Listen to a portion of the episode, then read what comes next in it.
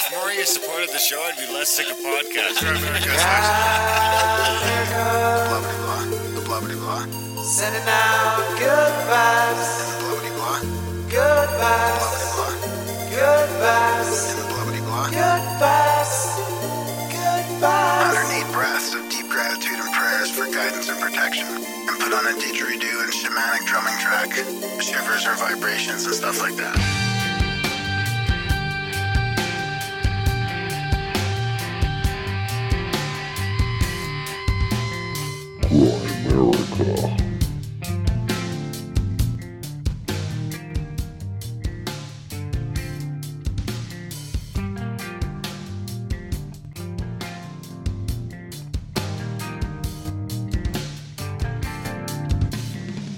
Okay, guys, welcome back to the Grimerica Show, episode 602, or is it 603? I think it's 603, right? Well, I'll just check right now. I think it's 60, 603. Yep. With Richard Syrett. I mean, he must have been one of our first 15 or 20 guests. I think he was number 15 or 14. He was right up there. So, yeah. Wow, imagine that. 600 episodes later, we have him back to talk about the Canadian side of things. So, it's a good one. And our election just ended yesterday here in Alberta. So, good timing for all that kind of stuff. And how you been? I seen you the other day. I was pulled over on the phone going through emails on the side of Glenmore Trail, and like not even like watching traffic. And I, I like caught you out of the corner of my eye, and I wasn't like right on the side of the road either. You would have never seen me because I was like probably to a, like 150 yards, a good like seven iron off of the road. Yeah. And I was just like looking down at my phone and I just see a glimpse of, oh, that Jeep looks just like Graham's. Oh, it's Graham. It's clearly Probably going to the naturopath. not another Jeep like that Yeah. in the world. I mean, we won't Yeah. say why because we don't want people tracking you down. We, we- yeah, we were probably going to naturopath for Maria's. Uh, Maria, the only relief she can get from her chronic pain is uh, this prolotherapy. She has to get on weed, man. No, she doesn't like it. Power through the not like. it. Yeah, I know. I So think yeah, I it's been always- good. Been good. It's been kind of summery here. You know, it's been it's been nice. It was a little too hot for a while. Yeah. When it gets so hot at the beginning and it gets so cold at night, so you can't really enjoy the like, you can't really get into summer activities. Like when we went camping a few weeks ago, I mean, it was hot, but the water was so cold. The kids Yeah. can do it, but it's like I can't just go swim around out there. Really? I got a few minutes, man, and it's fucking cold. You know, it's like, and I remember having that mentality when I was a kid. It's just like, well, if you just get in there, you can just swim it off and it'll Yeah. be fine. And then next thing you know, you go for hours and you don't care. But that shit don't work at 40, bro. You can't swim it off. you just can't. So, So I was thinking about that because we went to just the river on on the on uh, on the weekend. We went to a river. There's a there's a, a campsite that was empty. It's probably the closest park to where we live. I've never been there before, but it's on along the big river, and it was empty. There was no real campers there. I mean, it wasn't really like the best swimming spot, and wasn't the most beautiful. But you're on a river and amongst a bunch of trees and birds. was it McKinnon Flats? No, I don't. I don't think so. Like down off 22X by Langdon? Yeah, close to that. It was near Cars Carseland, I guess maybe. There, you can't camp for those spots. Why? Why not? You just can't. One's a provincial park for sure. I think What, what do you mean you can't camp it? What do You mean? camp there. You can't camp at McKinnon Flats. What, if you're at you? McKinnon Flats, you can't camp. And at the Carseland one, you can't camp. There's a campsite there though. Are you sure? Yeah, yeah, yeah. They have comfort camping. Did you ever hear about this? I think I'm going to do it. I think we're going to do it. Like instead of going to like a hotel for a weekend or something like that, they have these big tents. And I asked the dude about it. I'm like, "What's this comfort camping thing?" And he says, "Oh, yeah, they're furnished and everything. You just bring your your bread seat, seats and your dishes, and you're like right on the. You got a tent right on the river. What? Oh, this is too much for you. What are you shaking your head about? What? This is this is even comfort camping is going to be too camping for you. Not How for me. you for? Just like for a night? Just a two? night or something, a night or two, just to get into nature a little bit. You know, wake up and you're right there. And... You got the jeep. You know what you got to do. is just get on. uh It's not RV share here. It's like RV Easy or something like that, Uh huh. and just rent a a little camper that's got like everything you need. That's not a bad idea. But then- Honestly, and then you and get a small nicer. You, spot? go, you could totally go boondocking with one of those things. what does that mean? That's where you go out camping and there's like no services. So you Oh. just like head the fuck out, out on back in the behind chain lakes. You got a little one just for you guys, and they're like the batteries. I mean, I have a generator you can use anyway, and you have your big generator here, but you'd probably want the little generator. The big one, you need two people. Well, why would I need a generator? I mean, you're camping. I mean, I don't Well, understand. if you're gonna have the camper, it just depends, you know, like when because you want a bathroom probably, so you get one that has a toilet. Oh yeah. now you have a toilet and you have hot water and you have And you think just tow it with the tow it with the jeep? You think? oh yeah that thing's got to be good for 9000 pounds i bet So, can you go to like any any place and camp then? Like, what what do you call the grounds? The uh, what is it called again? i The- know the-. The land that you're allowed to just go camp on, Crown land. Can you just go camp on Crown land. land? yeah What? there's some different rules like some places want you to be so far off the road but it's pretty like there's a bunch of places you can go they're pretty chill and then i mean we could go for a cruise i could show you some spots where you like depending on like if you guys were going to go for a week or something you could get the fuck out there then you'd want a generator because your batteries won't last a week so your lights and all that stuff will stop working and then it depends how much water you're going to have on board so you know if you're, if you're showering and that kind of stuff. If you're just Yeah. using the toilet, you could go weeks. Yeah, that's not a bad idea. Hmm. I'd like to think about that because uh, just I want somewhere just to go for a dip and get into nature a little bit. You know, a little bit quicker than I like that can one from here. Up north is good, but uh, I mean the beach is so crowded with people. You're really? Oh yeah, like there's always people. So down at Little Bow too is just crazy with kids. But you could go. To, I I know some spots, man. Yeah, yeah. That's a good idea. What about those little teardrop trailers? That's what I was picturing, kind of. Can you? What about Yeah, those? a little small for you. I think you're gonna want to. You're gonna want something with a bath. Yeah, You have the Okay. outdoor toilet set up, but I think even mine's a bit much for you because it's like you got to, there's a lot of work to do once you do. You to fucking pop it, pull it out. You know, like just going over the whole to do is going to be a pain in the ass. yeah, yeah. Hmm. I know. I might look into this comfort camping. Just, just go there with some sheets and some dishes, and you're set. Yeah, you should totally have a camper now that you have that Jeep. No, I don't want to buy. I don't want to sink money into anything like that. It's just I'll never. I won't use it enough to. If it, like you said, you can live in it. what? You can live in it. No, renting. I, I can't even afford to. I mean, You can just live in your camper.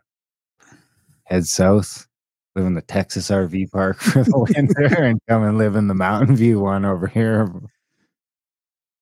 I mean, there's yeah, a bunch, a there's a bunch of people in the Mountain View one that live there for sure. That one right on like 16th Ave and and uh I noticed that one the other day. oh yeah, man, there's like they've got like three cars. They're skirted in. You know, it's like they're there all winter. But I mean, you're paying, I think like six hundred bucks a month, and that's all in. That's your power. That's your everything. You'd have your put your water and everything hooked right up. Anyway, Not a bad idea. You could just go live off the grid forever. You're just a you're like gypsy. Gypsy with the uh with the satellite uh with the what it- what's it called? The, Fucking uh, Elon's thing. Yeah, Gypsy with the Starlink. Oh, I'll call myself a. Starlink Gypsy. Star yeah. gypsy. A star gypsy. It'll be great. He'll be like a hobo, just wandering around, stay in the redwoods for a while. Got to find a way to still be able to to record stuff off grid like that. Oh, dude, it'd be so easy. Just kick everyone out of the camper. I'm sure it's a great little recording. But you know, they have so much stuff crammed into such a small space. There's, you know, maybe it might be bad, but I mean, Adam did it forever. You just get one of those little uh, 180 degree disc. Like it's a, I think Greg Carlwood bought one. It's just like a thing that goes behind you to stop the the echo directly behind it. It took us over your head too. Yeah. Like your bubble, your pod bubble. Yeah, pod bubble. Unfold the pod, the Acme pod pod bubble. So we should talk about the elections. I mean, uh, it's pretty pretty interesting, really. I mean, you know, we were talking with Richard a little bit about this more from a Canadian level, and I, I guess we might have talked about the Alberta one coming up, but but I kind of feel like a bit of a hypocrite. You know, I um I used to give my mom a hard time for um when she when because I was just so not in not into politics. Still don't like to, but uh, when I was younger, and and she she was kind of more political, right? And and she would always bitch about the federal elections and how she had to vote this one way. And I'm like, why do you have to vote this one way? Like, just vote for who you want to vote for, and then eventually, like that, you know, they'll gain enough votes and they'll have a chance one day. Like, why would you I did not vote, vote for, for? who I wanted to vote for, didn't you? Well, Who the I fuck mean- do you want to vote for, hippie? You better not say the Green Party. what? Is that who you wanted to vote for? No, no. I just feel like we. I- I feel like there was some parties that would have supported like Alberta leaving, kind of. You know, like if if you were really to have your ultimate choice, like Alberta sovereignty or Oh something. yeah, like that. I mean there Like, is, but they only got like 257 votes. Well, that's what I I'm saying. so, right but I mean, One What? point one million seven hundred sixty three thousand four hundred forty one votes cast. Forty four percent NDP, fifty two percent blah blah blah. So which one was the the Independence Party, right? So there's two Independence parties. That's a problem, like right away. I mean, so I feel like these guys gotta get their shit together because the Reform Party of Alberta, the Solidarity Movement of Alberta, the Buffalo Party, the Wild Rose Party. There's 15 parties. I mean, yeah, this they is get it all like coalition, and then there's this other coalition that only got four thousand votes total. So I don't know. At least there's a ton of parties. They just can't get any votes. yeah. But I mean, the weird part is that for people I think that are listening is that aren't in Canada. Like the Liberals have control of the country, but in Alberta, there's like zero presence from the Liberals. I mean, they got they got some votes. They have a party, I guess. Where where was it? The Alberta Liberal Uh, Party. they Like four, a- they got They don't have a single seat.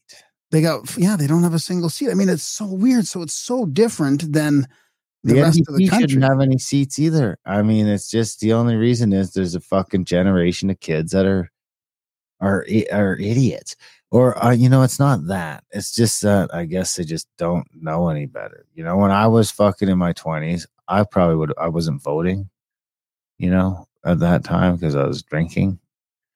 But uh I'd take the day off to vote and then just drink or party or whatever we were doing. You know what I mean? But I definitely didn't start voting until my thirties.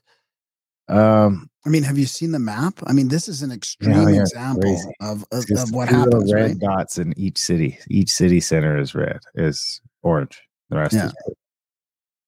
So, I mean, I feel like it's just a bunch of kids. They're always going to vote NDP. Is it just there's too many of them? I don't know how the NDP gets to so many votes because most of the like immigrant people like to blame the immigrants, but most of the immigrants I know are voting fucking Blue, which is conservative in Canada. straight up because they're not down with uh, the sexuality stuff, any of it. But, but they but their platform, you know, I, I was looking at their platform. They they did sort of they they kind of hid the woke stuff a little bit in the platform. I mean, the, the first part of it wasn't any, there wasn't anything about that. It was very much Yeah, but she just has a track record of like. oh I yeah. mean, she said multiple times that she supports vaccine passports, That's right. That's so that's kind of what I was looking for. which is Kenney gave us. I mean, the UCP gave us, and Danielle Smith promised she'd never let happen again. I mean, I guess we'll see. The interesting thing is that all those fucking ex health ministers lost their jobs. Yeah. The UCP won, and then those members of the UCP that locked us down all got fired by the voters. Hmm. That is a good sign, yeah. There's some Mhm. close races though. I mean, some of these ridings had like they were off by a few votes, literally a few votes. You know, twenty votes, crazy? three, six votes, a couple hundred votes. I mean, I was really people that are home at home and didn't vote must be like, fuck. If you if your guy didn't win and he lost by like, I think the one guy lost by four votes. Really interesting to see these inner cities just all voting that one way and then all the rest of the province is blue. Like it's just an extreme example of what's happening in the states. Like how can we be so far how can it be so i don't know. It's disappointing to me. It's disappointing that that many people On the social programs is in the city. you're just you're voting for the globalists really. Like this is like they're you're just voting for the globalist platform. Like i would say they are matching what the the who and the wef would recommend that we do Well, it seems like uh Not that I trust the blue. I want to make it clear that I don't trust the blue. I don't trust anybody, but at least they're saying the right things and they're talking the right talk, whether they're they'll pretending or slow not. it down. What? It'll at least slow things down. That's exactly what I said to my friends. I was like, it's just going to slow it down. We're to, it's going to buy us some time.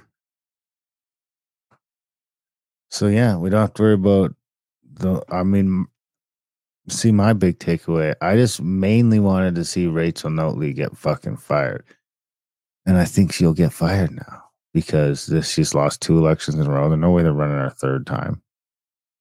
So I think she'll, you know, she's got to retire or get. Well, that she's the reason why you got booted from Twitter She is the reason I got booted from Twitter. So it's personal. I have a It's personal. because you didn't even threaten her anything. All you did is give her a good, polite warning. Advice. You give her some advice. Health advice. Yeah. So we'll see what happens. Oh, he, But uh, I mean, I like. There's a bunch of people around the office that were like, "Well, you know, I don't like what she says." I was like, "I love what she says. I love everything that comes out of her mouth. who? oh. Notley? I agree with almost all of it." Who? Danielle Smith. Oh, really? People didn't like what she's saying? Oh yeah, yeah. No, well, they. I mean, some people agree with her, but says she talks too much. What? "Yeah, man, just I mean, say it all. Say it all. Fuck, we finally have a politician that'll sit there with Jordan Peterson for an hour and just have a discussion without it being all edited up. Right? Yeah, that's right. It's huge. I mean, that's that's what we want, a long form conversation politician, one that can just have a long chat, not just because you know the other side's not going to be able to do that. Yeah, I'm not sure I trust him either, but that's who I wanted to win. And like I said, at least slow things down. I mean, I trust them with uh, guns and a bunch of other stuff, and maybe moving Alberta in the direction of Quebec. Yeah. Where I mean, we've kind of drawn that line in the sand, and I Yeah. Saskatchewan too. You know, otherwise we'd just be rolling over for Justine. Here's a funny comment Redmonton, Alberta's embarrassment. Mostly government workers wanting NDP government to increase their already overpaid salaries. Tough on you, Redmontonians. The rest of the province blocked your attempts at socialist government. Bingo bango. So yeah, we'll see what happens. We got the conservatives anyway who say and more importantly it's the ones who said um they weren't interested in doing too much and what's her name just got in like right at the final hour after Kenney got fired. So I'm interested to see what they're gonna try and do when they don't have election in front of them. When they can just kind of they can pass some laws. Hopefully it's stuff that I agree with. I don't agree with laws in general, but you know, they can maybe repeal some stuff, maybe some tax breaks coming, I heard. So, and shutting down social programs, which, you know, Well, and then- I, I just don't want to pay for it anymore. Well, and the main thing is really, I think the whole energy, climate change, that whole agenda. I mean, really, they they want to just rip that away from us. The uh, a lot of these other parties and the national government, and we, you know, it's all it's all this. It gets back to this globalist agenda from the climate change and carbon taxes, and and man, at least stalling that for a few more years will help. Yeah, exactly. You know, so honestly, I think uh, there's rumblings today that Trudeau might be in trouble. What's his name is bitching about uh, something. I mean, I could see an election getting called, maybe, which I didn't see happening before. and I can't see Trudeau win another election. Where were you? Where were you hearing these rumblings? Oh, I can't. Twitter. Hmm. The Twitter. So anyway, that's probably enough about that. My uh, cold plunge almost finished. Support the show. I mean, we're almost at uh, two years, right? Ten years. 10 years Thursday. 10 years Thursday. Today's Tuesday. So, Yeah. our 10 year anniversary, you guys. Grimerica.ca slash support. If you've enjoyed us over the last 10 years, you're getting some value from this little show that we do called The Grimerica Show. How many episodes have you listened to? What are they worth to you? Uh, if they have added some value to your commute, to your day job, to your workout, to your walk, to wherever you're listening, head over to grimerica.ca slash support today and uh, make a one-time donation or sign up for a monthly or whatever you can do to help us keep going and keep growing around here. Shout out to Paul Storing who did send us a hundred bucks for our anniversary the other day. So, Thanks, buddy. but yeah, Paul's been around for a long time, years Yeah. and years. He's looking great these days. I follow him on, uh, well, it used to be Twitter, I think, till I got kicked, but I have him on Facebook. So, yeah, anyway, support the show. Grimerica.ca slash support. We're doing it 10 years and it's super important. Uh, and we're streaming. We're going to stream that night. So we're going to stream this Thursday night. we're going to stream this Thursday night. and we're back to streaming and video for m- most of our shows, all all the ones that we can. So we've got one coming up tomorrow. No, tonight actually. But this, I don't know if this will be out or not. Um, and then a couple tomorrow, Outlawed and the regular Grimerica show. Grimerica Outlawed is a whole separate podcast, and that one is on uh, on video. It's also on Substack and Rumble and Locals. Rabumble. Yeah, and this one will be like everywhere, like Rokfin, local or Rokfin, Rumble, YouTube. That's right. We we've we've we've lost our strikes on YouTube, so we're trying to claw our YouTube channel back. I mean, we're also got that audiobook channel. We'd love to have you subscribe to that. Hello, Brain Hello. Publishing. Yeah. Also, uh, what was I going to say? Uh, we got this book in. I'll mention that from the end of the marvelous from our buddy M. Andrew Jones. Ooh. Nathan Marvelous was never the same, and public sentiments toward the celebrity celebrity only declined. Ever since he quit boxing in a huff, years later, the reclusive star has been all but forgotten. When a meteor is discovered and projected to impact the Earth. Despite a seeming lack of qualification, Nathan is tapped by a local politician that punches well above his weight. And the prize fighter is, is tasked with saving Southern Europe and Northern Africa. But as the assignment goes forward, secrets come to light, and an old enemy creeps in from the shadows, intent on destroying anything and everything that Nathan holds dear. At times poignant, poignant, at times zany, and always with another twist approaching, the end of Marvelous explores what it is to be human, or nearly so. Sounds cool. I like this other book, Metal. We we're gonna we're gonna editing it. we're gonna put out a audiobook uh, of Metal on our YouTube channel. It's coming out right away. He also wonder if- hard. I wonder if he uh he he published that one at all. So he Huh. also sent some silver, which I added to my to the silver collection. Oh, nice, I think we have like two pounds. nice. Speaking of audiobooks, Okay. What? go ahead. Darren and Graham. I have a podcast synchronicity for you. I was writing a note to Greg Carlwood. I was giving him a bit of a bonus along with a copy of this here book and hinting that I'd like to be on his show. I'd like to be on your show too. Last time was fun and this time would be even better. I bought a microphone. Anyway, I'm listening to Nick the Rat's latest episode, number 381, because I wrote him a note first and just happened to press play while I searched for his address. So I'm writing Greg, and suddenly the Higherside Chats is playing over my speakers. Nick the Rat clicked a link in the chat room, and an episode started. It only lasts a few seconds, then Nick the Rat shuts it off and goes back to caller. This happens at one hour and 11 minutes and 11 seconds. Bonus I was on Grimerica once before with Nick the Rat. oh, I love it. That's What a great one. garner? Love is lit. M. Andrew Jones. Oh my god, that's awesome. I'll give it eight point five. I had a letter from uh, Max too, but I must have left it in the truck. So remind me to to read that. And of course, I do have this other one from because uh, Chris gave me in in Utah. I forgot to mention. I don't think I mentioned it yet. Uh, the 33rd printing of Think and Grow Rich. Oh wow. Yeah. So yeah, that's pretty cool. And a note, Darren, thanks for it all, playa. Authentic ain't easy. And you are keeping it real. That's what I appreciate most. Keep it real, brother. We're family now, homie. Cool. I don't know what the fuck that's. Oh, Coach Chris. So yeah, there you have it. Well, like since you're on that subject, I, I mean, I got to shout out Coach Chris too because he gave me a couple hard copies. Like this is all from that.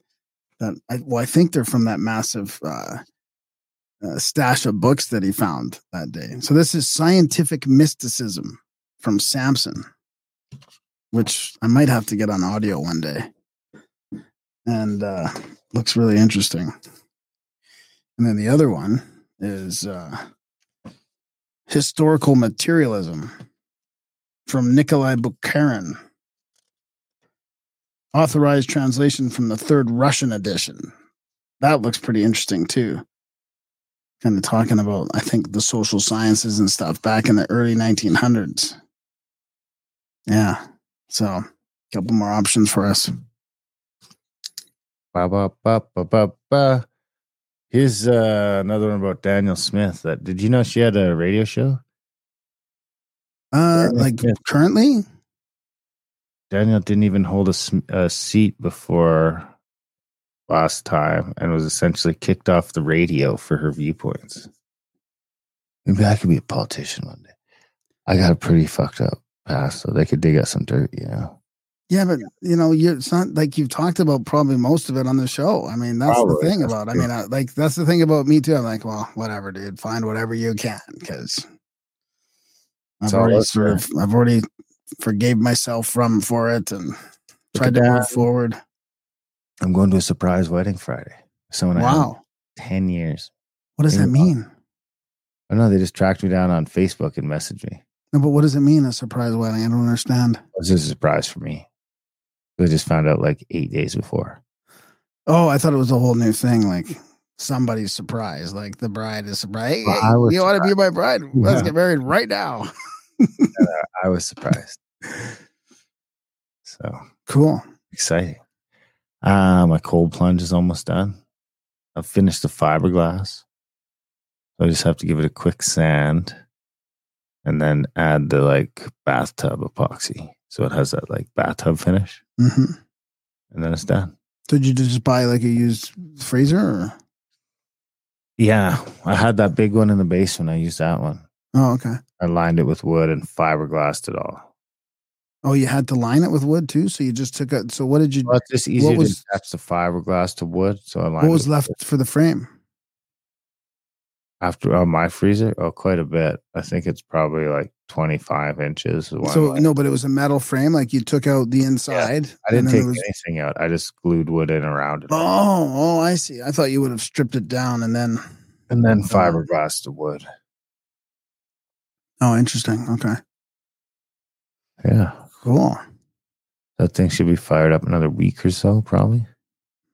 nice. Sean will have a good cold plunge there to go to every day. Yeah, I might use it yet too. We'll see. Yeah. We'll see what happens. Yeah, support the show. What else you got? You got Well, I, I mean, we got to talk about these audiobooks. So we do. Speaking of audiobooks, we do have like two new ones on Audible. Malleus Maleficarum. I think we talked about uh, this when I was doing it. This is the Hammer of Witches. This was written by the German Catholic clergyman Heinrich Kramer, and it was first published uh, in the city of Speyer in 1486. And it's a compendium of literature. It's it's has been described as the compendium of literature and demonology of the 15th century. So it talks about you know the Inquisition and the burning of the witches and how to uh, how to uh, bring them to trial and to charge them, and if they're guilty or not. It suggests torture to effectively obtain con- confessions and stuff like that. It's it's really quite interesting. It's quite long. It's like 22 hours. Um, so that's like the the the OG witch burning book from the Catholic Church, and then the other one that just came out too is The Secret of Plato's Atlantis, and that's by Lord John Francis Arundell. And he talks about Mr. Donnelly's theory. I think it's kind of like a an anti uh, Ignatius Donnelly theory. I, I don't think he agrees with it. He he thinks there's some other other um, other answers about Atlantis. Pretty interesting too. Atlantis. Oh yeah, and in their own words, and the pivot of civilization and world brain should all come out this week as well. Nice. That's great. A triple whammy. Yeah. Yeah. Also, I did want to mention that I got that 3D printer. So if there's anyone out there that has cool 3D print files, Like the the software. It just did files like a G code or an STL. You know, I can make STL files with that app on my phone and then convert them to a G code and 3D print it. Uh, Wow. Allegedly. I haven't actually tried it yet to see how well it works. But in So, a- for example, when the when the Brothers of the Serpent were scanning stuff in Egypt, you could make a replica of one yeah, of I'm those gonna try and make a replica of one of them boxes. Kyle, you son of a bitch! I asked him to send me the file, and he must have forgot. I'll have to text him. You can find it in the fi- it's uh, in the in the Telegram. Is it an, Oh, S- the an fi- though? You I need the file, not the, uh, STL file. Yeah. So if someone has that, something I might be interested. Just email it to me. No question. What else you plan on doing with that? Do you have anything for the rat a tat tat segment? have- Is this yeah, is this part of your rat a tat tat Uh, yeah, it's like super legal everywhere. So I'm not going to talk about too much, but that's what I mean. Ultimately, I want to be able to print tools and stuff like that. Print tools. I was already looking at a couple of arrowheads that I could print. I haven't tried one out yet. I doubt they'd work more than once, but I mean, shit. If Yeah, but make it doesn't matter if they generator out back. it doesn't matter if they only uh, work once, as long as you have have it there to put on a stick. That's right. Huh. What would you make those out of? Just this plastic. I think I haven't got into the PLEG yet. I've just been using the PLS or whatever the fuck it's called. Would you have to sharpen that afterwards? like, Then silicone one too to try and make a phone case, and it was like all bendy and stuff. It would, would have been fine, but it just didn't fit properly. Hmm. I don't know if that's the accuracy of the print. But the dragons that I'm making for my kids are fucking crazy. It's crazy to watch this thing. Just like fucking prints a layer, prints a layer. Next thing you know, it's a toy. would you would you have to sharpen these arrowheads that you printed? I don't know. I haven't tried one yet. It's on my list of things to try. Yeah. But you probably would want to sharpen them a bit. Hmm. For sure, but it'd be easy to sharpen. Yeah. Nature. One time use, but it'd be good to have a It bunch of them beats a just rock. it beats a sharp rock for fucking sure. Oh yeah, make some spearheads too, Yeah, just in yeah, case. Spearheads would be ideal. Well, I think you could buy spearheads now. My thought is that you could run these things off a good solar array or, or a little wind turbine if you needed just to, off like, the grid. off 3D grid. printing off the grid. if you needed to make a little tool, like I have some socket files, so I could print out a little socket. You could have just a whole bunch of stuff Oh, and just be selling. You're you're like a little manufacturing department. When the collapse happens, you're just in the woods making shit for people. Yeah. Oh, you need a you need a, a, a, a a socket. You need a screwdriver head. What's that? got 3D printers running in a cave, yeah, a water wheel. Yeah. And the files I hoarded on a fucking hard drive in a Yeah. Faraday bag. That's yeah, exactly. That's I mean, all you at that point, all you need is electricity, right? yeah, which is easy. And and the medium. I mean, you'd have to stock up on the medium. Yeah, that's true. True that. Some Way good ideas. Richie. Yeah, exactly. So send us in your files. Let us know. We'll try it out. Cave printing. You got a bio for Mr. Syrett? I do. Yeah. He's uh he's the host of I mean how many shows? I mean I couldn't believe when he was telling us how many shows he does. Like how how the guy I mean we can barely keep up with like two shows and some books. I mean he's the host of the weekly syndicated radio program uh, Richard Syrett's Strange Planet. He's built his reputation as an accomplished teller of spellbinding tales and a keen interviewer in the area of the unexplained. He's one of the big OGs. He's the regular guest host on Coast to Coast, the most listened to late night radio program in the world.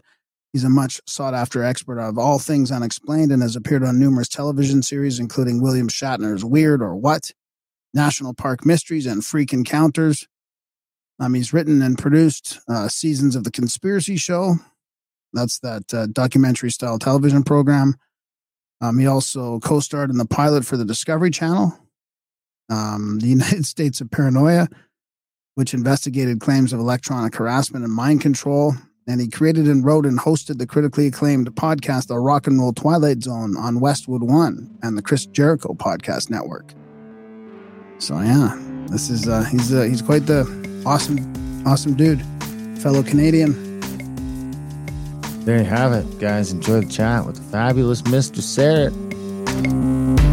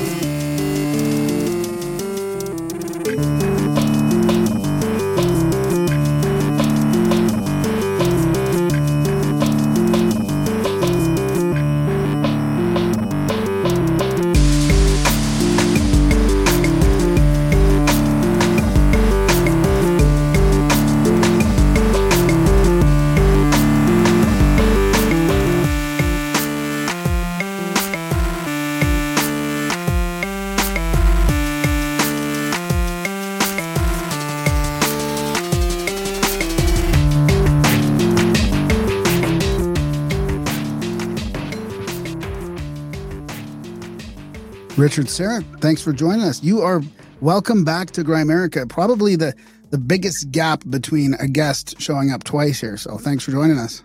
How long has it been? When was Almost I on? ten years. 10 Almost years. 10 Wow, I was just knee high to a grasshopper back then. I mean, so much has happened in that 10 years. I mean, it's crazy. So, well, you know, welcome back. And I mean, while we're on that topic, a big thanks to you for taking a chance on us. Like, we were just starting out. I mean, you were episode 18, I think. And here we are almost 10 years later. I think we're recording probably 603 or something, 603, plus we've got another show. So, I mean, you were, you know, one of these gracious guys who, you know, you've been around the block, you've been doing it for a long time, and you'd come on our show, and and uh, that really helped us in the beginning, you know. So really Oh, appreciate wow. that. I'm I'm honored to have been a, a small part of uh, your your success. Thank you. You're welcome. Do you want to get into a little bit about your background? I mean, let, let's just do like a quick little, uh, quick little Reader's Digest version of the last, you know, 10, 15 years. Uh, well, uh, let's see. Um, working most of my adult life in talk radio as a producer, then got my own show at CFRB in Toronto in uh, February of 2000.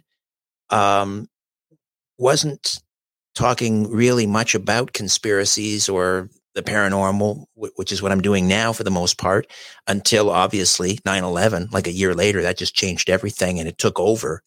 Uh, and I, I think it's fair to say I was one of the first, maybe the first uh, talk show host in Canada, like on a blowtorch station. I can't, you know, looking back, I, I can't imagine that they, I would be allowed to do this now, but I was talking, um, you know, openly about like within days of 9 11, Wow. talking about the, you know, the insides, you know, was it an inside job and bringing on uh, a lot of these researchers and so forth. Uh, yeah, there's no way I'd be allowed to do that today on a on a on a station like that. Um, so the uh, the the show moved from up and down the dial in Toronto, um, different names, but basically the same content. And uh, then in 2009, 2009, I was asked to uh, fill in for George Noory on Coast to Coast on a Friday night. He was having dinner with his daughter, I think, for her birthday or something. And I got a call from the vice president of talk at Premier, who was also a Canadian out of Montreal, asking me if, if I'd like to um, to come on and host. And of course, who wouldn't? That was being that was like getting a call up to the Yankees. You know, at that time, that was a huge deal for me. Um, and I thought, okay, if it's a one-off, so be it. I can always say I guest hosted on Coast, and Yeah. it's it seemed like it would it was going to be a one-off because I didn't hear back from them for five years, And then in 2014, January 2014, uh, Lisa Lyon, the executive producer, asked me uh, to be a regular guest host. And so for the last nine nine years, I've been guest hosting, typically three three shows, like a Friday or a Saturday, very rarely a Sunday. Uh, guest hosting coast to coast. I just hosted on uh, Sunday night, uh, the 30th of April. Uh, and then in addition to that, I've got my podcast, Strange Planet, which I've been um, uh, producing since 2017, December 2017. Uh, three episodes a week, so approaching 900 episodes. Um, what else can I tell you?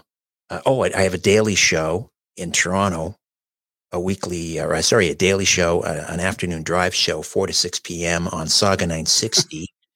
and, but that hasn't, that's uh, just kind of, you know, news, politics, opinions, interviews, but the, the, the two worlds are colliding because, Yeah. uh, you know, again, uh, today's conspiracy theory is tomorrow's headline, and and uh, it's all it's all a blur, really.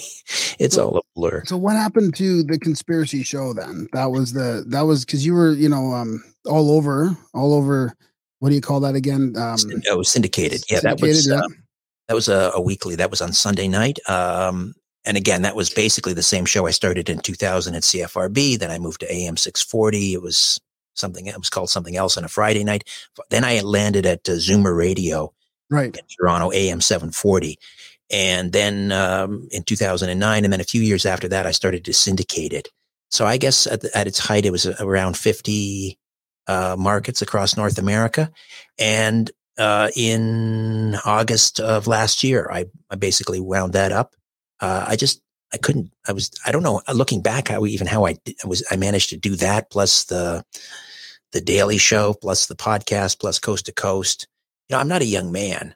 it's, it's just, Oh it yeah, was- it's a lot of it's a lot of work. Yeah. it was Yeah. it was insane. I, I don't know how I did it. Um, so yeah, we said goodbye to that. But I, uh, I I still air old episodes of the Conspiracy Show on my YouTube channel, which is at Strange Planet Radio. And then all of the podcasts that I do Monday, Wednesday, and Friday, they're also available at uh, on the YouTube channel. So Nice. Yeah. So it wasn't so it wasn't COVID related or like what was going on in the last few years? Like they you, weren't really like forced off or anything like that. It was just your choice of again, I can't believe, you know, people, they always want to hear, oh, you were hauled into a boardroom and some shiny figure that had a, a resemblance to Ned Beatty basically read you the riot act. No, I never had that. Uh, I've been very fortunate, or maybe the, the, the management were, you know, like-minded. Uh, but when I was at Zoomer Radio, Moses Znaimer, who is a real media pioneer in this country, you know, he sort of, uh, people in Toronto will be familiar with City TV. He started that, you know, you, when he had the, the newscaster who wasn't sitting behind the desk with his, you know, her, his or her hand crossed reading from the, uh, reading from a script. They would be sitting on the edge of the desk. You could see the TV cameras in the shot, sort of breaking down the fourth wall.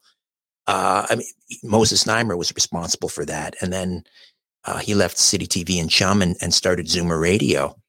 So I don't know, maybe I was a little bit of his pet project and, um, yeah, yeah. I, you know, I, I, I could talk about anything, and and I did right up until Right. uh, okay. Okay. I decided to walk away from it in August. Yeah, that's that's great. I mean, that's kind of what I was going to ask because after going through the last few years and and thinking back to your work on the radio, I thought I wonder if he was dealing with the same same kind of stuff we were just with YouTube. Even I mean, we you know we've had to really tread carefully. We got one channel deleted and a couple strikes on on on the one that we're streaming on right now, and and it's it's been it's been tough trying not to self censor, but sort of having to be careful at least. And that, and I was thinking today in prep for having doing the show with you, like watching what happens with Tucker in the mainstream. Like I really do feel like the mainstream is is sort of going through its death now right now. Like looking Yeah. at some of the, the figures of the amount of people that are watching Fox, like it's it's not a lot now. No, they're the 25 to 54. That's the all important demo. Uh, with Tucker, I think at his height, he was doing around 600,000 just in that demo. And then I think overall, he was doing about 3 million viewers a night. The 25 to 54 now with Brian Kilmeade or whoever's subbing or sitting in until they figure that out, I think it's down to uh, just over 100,000. Yeah, so yeah. yeah. they're they're they're bleeding. Yeah, we we are transitioning finally from the mass society into a network society. So yeah, this is um this is the uh, the death rattle of uh Yeah. first it was network news and then then it was overtaken by cable network uh, cable news and now cable news is is falling. Yeah, they're still they're still clinging on to the narrative pretty hard. I mean, uh, it's it's going to be interesting to see how how this happens in the next year or two. Really, Yeah, uh, it'll be. I I think we'll get a good indication of where that's headed when we figure out, or when Tucker Carlson figures out what he's going to do with his brand. And uh, I guess officially, the last I heard, Tucker Carlson hasn't even been fired from Fox. They're very clever. They're tying him up. They've suspended. You know, he's not on the air, but he's still an employee. So he uh, he has probably a non compete clause, uh, Yeah. which means he can't go over to Newsmax or or um, what's the other Rumble one? or something. Or, or One American Rumble, Voice or whatever. Yeah, yeah. yeah. Uh, I don't know if that would exclude him from doing something, you know, on on his his, own. Yeah. Yeah. but Hmm. yeah, it's not. I don't think we'll necessarily see him on cable news.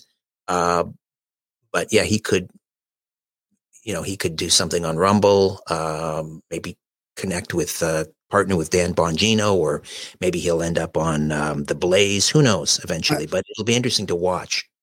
I thought of Megyn today, Megyn Kelly. I thought, I wonder if uh, him and Megyn would team up with something. Well, that's interesting. Yeah. How? uh, Yeah, I don't know how she. Uh, I I see clips uh, from her her program.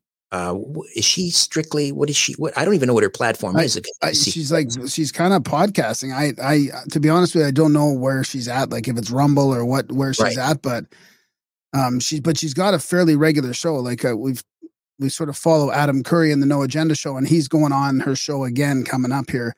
But I think she's got quite a daily, like a daily half hour, an hour interview show. I just don't, I just don't know where where it is or what platform. Right. But she's know. starting to push back a little bit on the, the whole.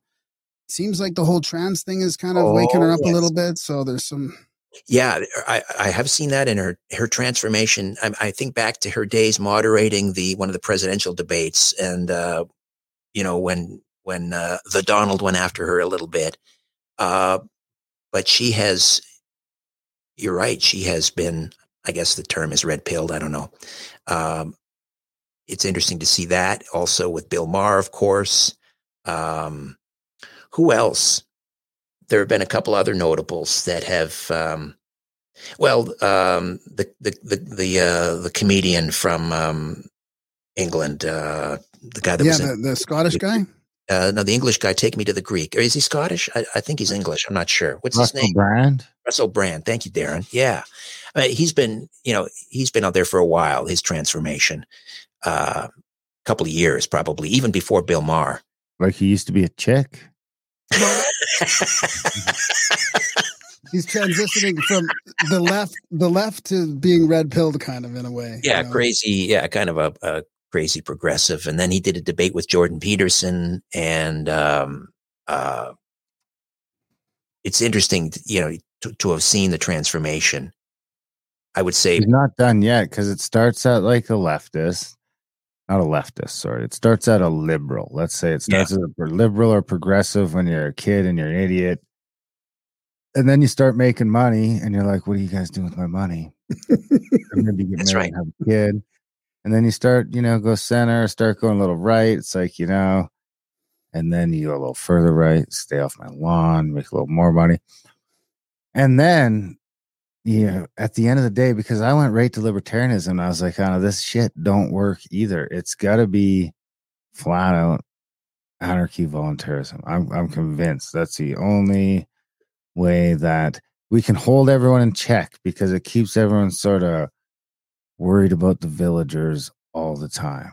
And it's gonna be a little unruly. I'm not gonna lie. It's gonna shit's gonna go down all the time. But shit's going down all the time today.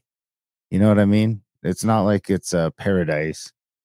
Well, between the suicides and the overdoses and the murders and the war, you know, how many people a day are just dying terrible deaths anyway that, you know, that there might be more of those, but there might not because we never just tried that out on mass with, you know, the luxuries that we enjoy today. It might it might fall apart. I'm not gonna lie, Richard, but I think that's the only way that we get anarchism. real freedom yeah. Well, that's that is the the if you go on the spectrum, am I on the spectrum? I don't know. Moving to the right, it's it's not fascism. That's the one of the big lies. You know, the Nazis were national socialists. Um, if you move a conservative to the right, eventually, yeah, you get someone who just says, "Let's pull the stop signs out. Let's just, you know, do away with less and less and less government." You can't have a conservatism doesn't a conservatism doesn't lead to authoritarianism. Can't because authoritarianism, uh, totalitarianism, that requires a huge government apparatus, big, big government. You know, you got to employ millions of people to spy on their neighbors and and so forth. So conservatism doesn't lead in that direction. It leads, Darren, to ultimately uh, anarchism, anarchism, uh, not not fascism or totalitarianism. Um, but I think it's. I don't know that it's even. I, I'm getting tired of the labels. Um, I mean, I'm I'm a pretty social conservative person, but to me, it's not even about that anymore. It's about big versus small. It's about uh, the ruling class versus the rest of us as you know useless eaters. Yeah. Uh, so now you're finding these strange bedfellows, and it's these times are making for very ba- strange bedfellows. People are talking about, hey, why doesn't Donald Trump put Robert F. Kennedy Jr. on the ticket, right, as the the unity party? Um, I mean, you, you, Donald Trump and Bernie Sanders before Bernie like went totally off the rails. Bernie Sanders had more in common with Donald Trump than than Joe Biden and Donald Trump. Sure, but then I I you know, I was like right there with you not too long ago. But now I'm if the last three years have taught us anything, it's that these these useless eaters can be a fucking liability. I mean, in my country, a bunch of the what I would call because we have we we can agree on the fact that there's a bunch of fucking cattle out there, right? There's a bunch of people that are maybe let's not call them cattle. Maybe that's a little rude. Let's call them slaves. And we're all probably slaves to a certain extent, but there's a Mhm. bunch of people that are really plugged into the matrix. You know what I mean? It's work to TV to this to this to that. And that was all harmless enough four years ago Yeah, now they're dangerous. own, live and let die. But then those motherfuckers came like inches away from voting people like us into fucking camps. hmm Yes. And what comes next? Or maybe taking my kids away.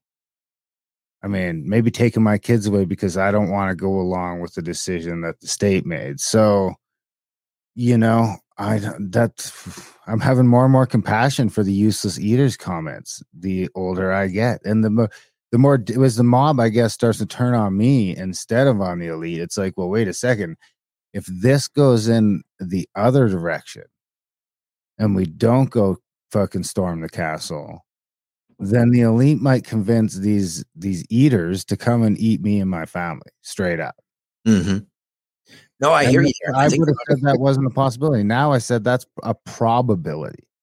Because Well, how- I'm a firm believer that every single person that turned on me during the COVID vaccination bullshit will turn on me again during the next pandemic or whatever they come up with to convince those people that I'm a psycho again. It might be my guns. Who knows what it'll be? But they'll come up with something. And I would say nine out of 10 out of the people that turned on me this time, at different extents, right? Not everyone just turned on you, but at different levels they did, right? Some people maybe stopped talking to you or they wouldn't entertain you, or, you know, to right up to the stay the fuck away from me, don't talk to me anymore sort of thing. But I think most of those people do it again when the TV tells them to. I'm with you. I'm with you on that. I mean, I know it's it's trite to make this comparison now, but you know, Germany uh, during the Weimar Republic, uh, incredibly sophisticated culture, well educated, uh, and people say, "Well, how did it happen? How did it happen?" you know, it's because uh, you know there were the mob um, basically was on side with everything that was happening. You know, they they bought into it. They bought into it, and um, we've all seen that that uh, famous photograph of everyone. You know, there's a, a crowd of about I don't know two thousand people, and they're all doing the Nazi salute, but there's that one person just sitting there. That's Darren, right? That was the guy crossing his arms, Yeah. right? Now I'm the other guy. no, no, no, no. But it only the good news is it it it um it only takes what was it fifteen percent I think of um um people in the uh, uh in the United States during the Revolutionary War were you know wanted to throw the the tea into the harbor or agreed with throwing the tea into the harbor. It was you know the the useless eaters, the mob, were with were quite were quite happy under uh, King George. You know, they didn't like the taxes, but they said, "Well, don't make a don't you know, don't make a don't make waves. Everything will be okay." Yeah, but now the redcoats are uh, you know marching down the main street of Concord, and they're telling us what to do. Don't make waves. It'll be okay. It'll be okay. It only takes 10, 15 percent. It's been really And interesting. then it to only see- takes, there's a set amount of time on that 10, 15% where the rest of the population starts turning into redcoats. And then they achieve critical mass. I mean, it's happened so many fucking times in the last 200 years that we should we should just see it coming at this point. We should I'm of this I'm of the mind there's no stopping it. The only thing that might save us this time, or probably will save us, in my opinion, is that all of the stuff they're banking on is probably going to come to a grinding halt before they can implement the structure that they need to implement. Well, the, a couple of things. One, I, when you look at the people that are supposed to be running the show, I mean, they're they're imbeciles. They're complete morons. Um, so we have that in our favor. They're not, you know, particularly smart. Um, the other thing that I take heart in is I'm starting to see here, and even in Canada, uh, you know, people finally showing up. It, you may say uh, a day late and a dollar short. I don't know but I'm I'm seeing parents attending these school board meetings and you know getting angry. Say, listen, I, I talked about this on my radio show the other day, uh, and I can't, I, I can't understand why everybody's not talking about this on the public airwaves. And that is, why is it okay for for a, you know a grade three teacher to be reading pornographic material to their children? And this is happening in our schools. And the police now are um, someone shared a training video a, uh, a police training video where you know they're basically told that you've you've got a you've got a we've got, we've got two rules two sets of rules. You've got one set of rules for the angry parents that want to protest and and say you know uh, no biological boys in the girls washrooms. They're the they're the, the they're wearing the black hat black hats. And uh, the um, the pro trans activists they're the good guys now. This Yeah. is in this is in the police training videos. I've seen them. So, um, but parents are waking up finally, and I think in I think that there now is more that unites us. In many ways, we're divided, but I think there's many things that are now uniting us, and and I think parents who who uh, who see what's happening now with pornography in the schools, with uh, in the United States now we're seeing uh, these biological males demanding to you know to go into women's washrooms. The girls are pushing back and they're getting into fights, and now the the biological males who think they're girls are being expelled from school. I'm seeing signs. I'm seeing signs. and we're and the good thing is this there's this wild card of the internet and consciousness like you mentioned russell brand well we've also seen this incredible journey of people like neil oliver viva Frei dark horse brett and heather weinstein you know people that were kind of just you know really smart and and intriguing people that were sort of in the middle but they've really just they've really stood their ground and and just said look we don't agree with what's going on and and to see those people stand up and and them get sort of more popular as well and they've got to be influencing a lot which comes back to that sort of collapse of the mainstream. I mean to see some of those people like viva to start out a couple years ago and to see how he's just embraced this whole thing now it's been pretty incredible Right? Yeah. Viva. Um, he's a regular on my my daily show, oh good and um, what does he have now? F- Over six hundred thousand followers on on. Uh, well, he's mainly Rumble now, but on YouTube he had six hundred thousand. Yeah, I mean he has a bigger audience than the CBC. I it hasn't been very long. I mean, really, it was because he went out to the convoy. He went out to the Freedom Convoy and live streamed that every day, and that's what did it for him because he showed an objective view of what's going on, and people love to just watch that impartial view of what's going on, and that I think that did it for him. I agree. I agree. So, you know, we are, yeah, we're becoming a network society. Um, mass media is collapsing. And, but they're still, of course, they're, they're on the, the legacy media. They're still reading from, you know, the old script, but nobody's watching. Nobody's watching. So to, to the casual observer, they, they continue to believe that the official narrative is still prevalent and people everybody buys into it just because it's being reflected in the legacy media, but nobody's watching the legacy media. Yeah. Have you been following the Canadian Bill C eleven type type thing that's going on right now? Yeah, yeah. Um, I here's where um, I'm I'm kind of optimistic about that, and and for for the uh, viewers not familiar with C eleven, which is now law in Canada. It was passed by the Senate. It only requires a royal assent, which means a, a rubber stamp from the uh, the governor general. Um, Bill C11 is ostensibly uh, the the heritage minister Pablo Rodriguez wants us to believe that the, the, the bill is about um, promoting Canadian culture uh, in digital media. Um, but what it does is it gives the CRTC, which is the the regulatory body up here, broad powers to determine and, and define what they mean by Canadian content. And uh, that could include, for example, because the CRTC are, are, are appointed, the, the directors uh, of the CRTC are appointed, they're liberal cronies. So someone who, um, let's say, independent media, an independent media outlet that's uh, critical of Trudeau, uh, the CRTC could suddenly decide, well, they're not Canadian content as far as we're concerned. So they get pushed down with, I don't know how these algorithms work exactly, but they'll be pushed down in the search engines. So essentially they'll be, they'll be shut out.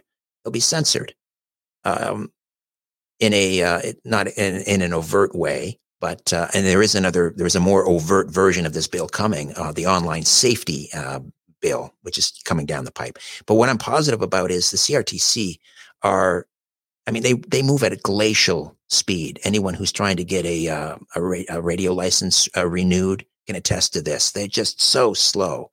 Again, inept. Uh, and so by the time they figure out what these broad new powers are and how to wield them that they've been given by Bill C11, there'll be an election. Um, if we take Pierre Poilievre at his word, that's going to be one of his first um, actions is to get rid of B, uh, Bill C, uh, well, the law, which is, uh, we call it Bill C11. So I'm somewhat hopeful there. I don't think we're going to see uh, it enacted or or put into practice. Yeah, Darren, you didn't seem to worry about that either, eh? But there's a lot of ranting and raving about it on social media.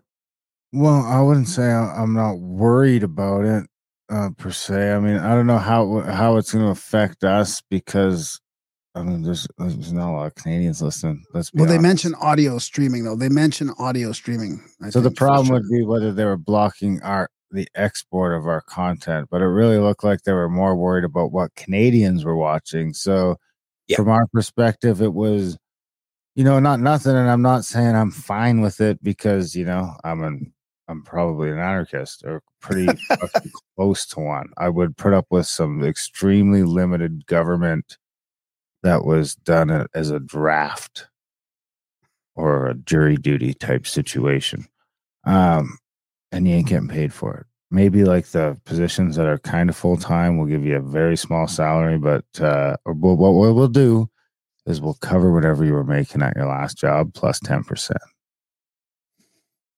Um, where was I going? What was I talking about? about Oh, yeah, the C11. Yeah. so, so for for from our perspective, it's really like a six percent hint, uh, or maybe even less than five if I really dig into the numbers. But you know, we're in, we're in, we're eighty percent U.S. base. You know, Canada's not even number two; it's number three after the United Kingdom.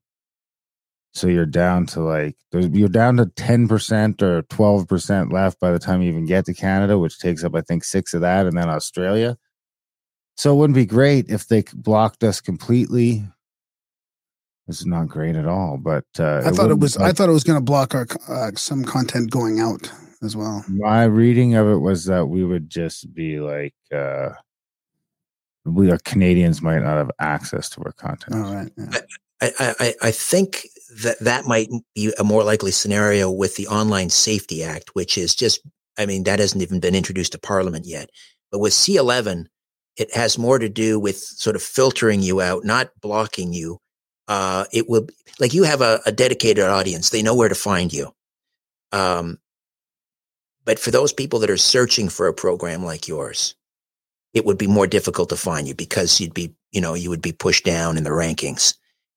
Um, and I have a similar situation. The va- the vast, I would say mine is probably maybe even 90% US.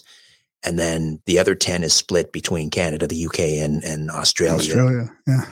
Right. And, um, but if they know where to find you, I think we'll be fine. But as I say, I don't even think, uh, it, it's, un- unless, unless the, um, the CCP has already figured out, you know, how to reelect a minority government, a liberal minority government. Um, I don't think C11 is really going to be put into practice. If the liberals happen to win another election and they bring in this online safety act, they may try to ram it through before an election and make it an election issue, the online safety act. Uh, and, and if they somehow manage to, to win, um, stuff enough, you know, ballots in uh, ballot boxes in, in, in, Brampton and Mississauga, and because it's it's going to be Toronto and Montreal uh, that decide the election again. Um, the online safety one is the one I'm worried about. Yeah.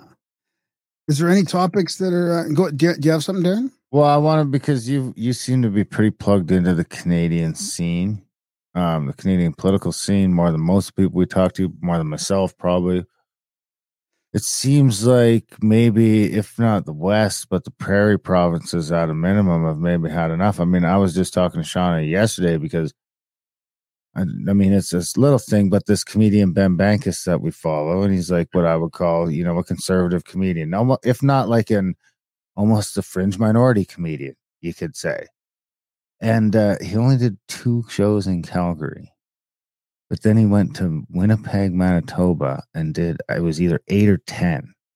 And I was like, man, that Winnipeg crowd, and there's only half as many people there. Mm-hmm.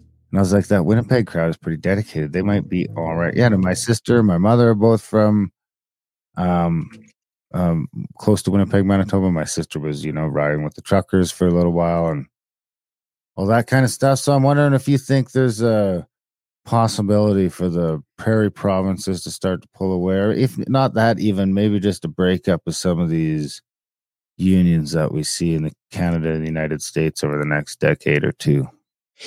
Uh, yeah, we, we think of Alberta as being sort of the you know the bastion of conservatism in Canada, but it's actually you're right. I think it's even maybe even more so. It's Saskatchewan and and Manitoba. Uh, although I think some of the northern ridings may go NDP, um, which is basically the Marxist Leninist Party in Canada, for those not familiar. Um, Alberta just passed, I think it's been given royal assent. I think it's now law called the, um, basically, it's the Alberta First Act. So it means that any federal uh, law that gets passed that infringes on provincial rights because they're sort of clearly delineated in the Constitution, although not always adhered to. In other words, the federal government is constantly um, moving in on provincial jurisdictions, things like resources and so forth. So now uh, Alberta's conservative premier Danielle Smith passed this this law, the Alberta First Act, which means any federal law that in, in infringes on provincial jurisdiction, they'll just they'll just kibosh it, like the gun grab the federal government is trying to go after hunting rifles. So Alberta would just say, well, we're not enforcing it. And any, any, you know, or any uh, federal officer that tries to enforce that will be, will be fined. Or in Saskatchewan, they have a similar act. Um, and there were, there were reports of, I think they were federal um, environment ministry workers coming onto private property and checking for, uh, I guess, nitrate nitrates, right? They want to cut back on nitrogen fertilizer uh, because somehow they think that contributes to global warming. So, uh, you know, they're shutting down thousands of farms in in Holland, and, and the Dutch are just revolting. They're trying to do that here in Canada. So the Saskatchewan government said any federal environment ministry employee that gets caught on federal land will be charged with trespassing. So they are they're they're they're showing signs of pushing back. That's for sure. Uh, are they going to you know vote to separate? I don't see that happening unless maybe if the Liberals got back in with a majority government and I don't know maybe they challenged the uh, the Alberta Act, the Saskatchewan First Act. Right. They got struck down in the Supreme Court. Maybe they they would separate. Good, good point. Something would have to happen like that. Yeah, the Alberta up to today, May second, twenty twenty three the vote projection for Alberta's upcoming election, the popular vote projection is the UCP, so the Conservatives at 48% plus or minus 5%, and the NDP 44% plus or minus 5%. Yeah. So that's the popular vote, not the seats or or the odds of winning most seats, that kind of stuff. But that's really close. I mean, I can't believe how close that is for us to be considered one of the most conservative provinces, and it's neck and neck almost. Well, it's Because all the cities. What's that, Darren? Sorry. It's because of the cities. I mean, the Yeah, cities Edmonton- will go Edmonton is- NDP, but all the ridings will go red or blue, or I guess it's the opposite in Canada.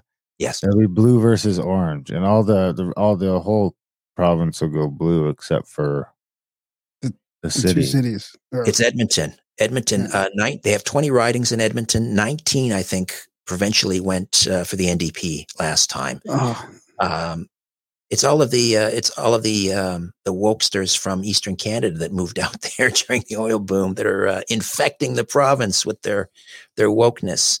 Yeah, it's it's scary. The, the Rachel Notley, if she gets back in again, um, she absolutely refuses to uh, to speak to the independent media, even the Western Standard. Like um, the guy that runs the Western Standard, Hannaford, is it Jim Hannaford? He was just given some prestigious. Uh, uh, award out in Alberta. Like he's a very distinguished fellow. She will not talk to the Western Standard. She has journalists physically removed from her press conferences. I mean, she's just unhinged, unhinged.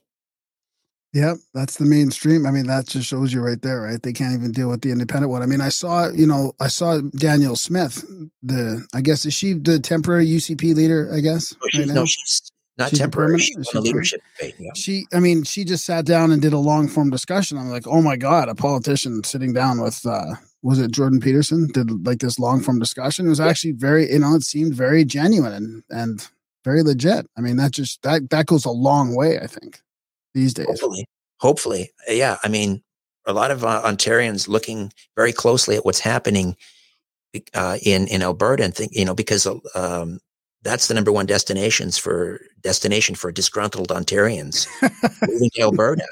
So it'll be. It's That's like why you you can't rent a place in, in Calgary right now. but it's well, but it's it's the people that have had enough of the the the wokeness and the you know the the uh, the COVID restrictions and so forth that are moving to Alberta. If Alberta falls, there's no. I guess Yeah, it's on to Saskatchewan. Yeah. so I, I like those answers because it's it's not like there's a real solution in politics, but there's a downstream effect for stuff that happens in politics. You know, For sure, yeah, um, yeah. It was a, it was Andrew Breitbart who said that uh, politics is downstream from culture, but I think that's changed. I think I I- I don't think that's true anymore. I think politics is everything. I think politics it's is become pop culture. Yes, it has everything is politics. Yeah. Is there stuff that your audience like you you do so many shows? Is there stuff that your audience likes to hear about? Is there any favorite kind of topics that that you talk about that uh, your audience likes? And and also, what are your favorite sort of conspiracy topics? Not just about geopolitics and stuff, but Um, well, the uh, the Strange Planet podcast. Um, you know, there may be some who you know accuse me of sort of selling out, but I'm. I, I, I have, I, you know, I, I, I try to service the audience and, and figure out what it is that they want to hear and, and give them that. Uh, and so it continues to be a lot of, you know, of the woo, the land of the woo, you know, UFOs and abductions and, um, uh, crop circles and cryptozoology and, and that. And, and occasionally I'll, I'll work in, um, some, some more conspiratorial stuff, but my daily show, which I mentioned earlier that I do uh, from four to six on Sauga 960, which is just, it's a radio station just west of Toronto. It's a tiny little, like a 700 watt station. Uh, but a lot of people listen online. Um, that's where I do the bulk of the, um, I guess you could call it the more subversive type radio that maybe I did I used to do on the conspiracy show back in the day. Um, but it, you know, it's been legitimized by everything that's going on in the news, so it's not even can't even call it conspiracy anymore. So I'm Yeah. just uh, I'm on on that show from four to six. I'm constantly talking about uh, the culture war and all of the data coming out again, showing how damaging the uh, The jab jabs are. been. Yeah. Yeah. So um, that's sort of taken over uh, the conspiracy stuff and Strange Planet is, uh, you know, I, I do some I do some prophecy, biblical prophecy on there. I do um, um, a lot of a lot of uh, UFO stuff. People Yeah, just can't yeah. get enough of it. They Yeah. cannot get enough Well, of it. What does the biblical prophecy stuff have lined up for us? Uh, well, I mean, the um, the end of days. I mean, when you look around, look around. What's going on right now? It's it's it's it would it would appear we if we're not already in uh, the tribulation. Seems like we're getting pretty close. What they call Jacob's troubles, right? I don't You- know what that means. You don't know what it means? No. Um, okay, so the um, the the return of the Messiah, the second coming of Christ, before that can happen, there's a seven year period known as Jacob's troubles or the tribulation, uh, during which time you have the uh, the uh, the arrival of the Antichrist, right? Who who tries to deceive people before the second coming into thinking he's the Messiah. You have to bow down and worship to me, and then we get into you know the that you have to take the mark of the beast on your right hand or your on on your forehead in order to uh, buy or sell. Uh, and once you take the mark, that's it. You're um, there may be some genetic component. You're no longer you're no longer fully human. So, um, and and and the tribulation is characterized by, well, basically everything that we're seeing right now: wars, rumors of wars, um, uh, you know, famine. famine, people turning against their parents. Um, Wow. Yeah. How does it end? The good guys win, basically. That's the Are the good guys. the good guys. The good, well, uh, those who stand up against evil. Uh, you know, uh, Satan and his his um, Minions. minions, fallen angels. Yeah, they um, they're locked up in the abyss for all eternity. It's funny. I was just I was kind of going to ask you because I, I had a sense that um, that was kind of one of your favorite conspiracies is the spiritual, especially with what's happened over the last few years, like what it's been like for you to go through this personally. Yeah. And as your has your views about the spiritual battle that's happening kind of changed or solidified? Um, probably more reinforced. I mean, I I um, I grew up in the Methodist Church, which has became the United Church of of Canada, which is, um, you know, it was very big on fellowship. You know, church picnics and go to choir practice so we could play floor hockey afterwards, and and communion was uh, I think once a year, and you got a um, some Welch's grape juice. You know it. Uh, and then I married church a, light, church light church in a way. life. Yeah, not big on fellowship, no, not so big on on worship. And but having said that, it was a, a wonderful sense of community, and I had an idyllic childhood. So I, you know, I, I don't want to be overly harsh, but now, uh, I mean, you have uh, ordained ministers in the uh, United Church who don't even believe in the divinity of Christ. Right. Um, so then I married a um, the mighty Aphrodite, who's uh, Orthodox Orthodox Greek, and I became uh, Orthodox, and and it's it's a beautiful a beautiful faith, and and um, so yeah, I I, uh, I I see things very much in in in in that vein, spiritual warfare. Absolutely. I mean, I know peop- that's not that's not a, a popular op- opinion. Um, It's getting more popular. It seems like every day. Well, I, I, I can only speak of what's happening in the Orthodox Church. I mean, I see, uh, I see, a, I see a packed church on on on Sunday. I see huge youth groups. wow. Um, it's and because it's um, it, it's pretty conservative, the Orthodox faith, and um, I see all of these these liberal these uh, you know Christian light churches just closing up. You know, they become a one day there's a United Church on the corner, the next day it's a, a daycare center or, or I don't know, maybe it might be Seventh Day Adventist or something for a couple of weeks, and then it's uh, it's it's vacant. But the the uh, the Anglican Church in places like Africa is thriving. The Catholic Church in in, in Central America, especially, is thriving, and um, uh, the Catholic Church in the West, not so much, but uh, the Anglican Church, forget it in the West. Uh, the Orthodox uh, Church in the West, I would say, is is thriving as well. What do you think? There's a reason for that. Specifically, the Orthodox, because I know we we do follow a, a few Orthodox followers like Jay Dyer. Um, I don't. I think he's there's a couple Yeah. people that we kind of know in in this in this genre that sort of are Orthodox as well.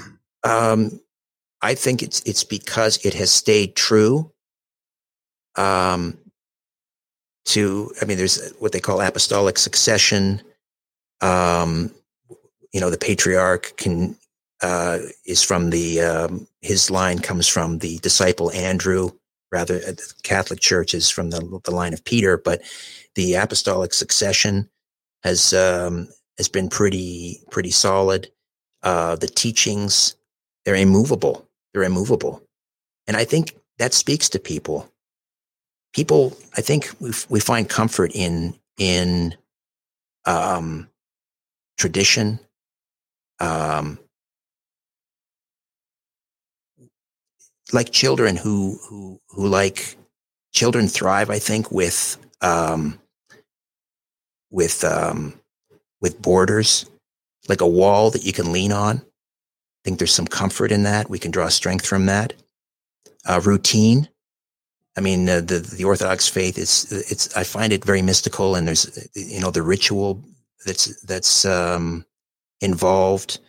Um, to me, I don't know. It just it's it's uh, it's very comforting, and and again, it's immovable. It says like no, this is the way it's been for two thousand years, and we're not changing just to, to become popular. Progressive, yeah, yeah, yeah. And all of a sudden, you have like a minister in the United Church who shows up with a guitar and a tambourine, and hey, we're going to try and get more youth in here, and and just you know follow them, follow the herd wherever they go. No, the Orthodox yeah. Church doesn't follow the herd. Yeah. Like if Yeah. there's nobody left in the building, that's fine. They still do the liturgy. If there's one person in church or nobody, they do the liturgy. But you know, if you don't want to, if this isn't for you, then find another church. Yeah.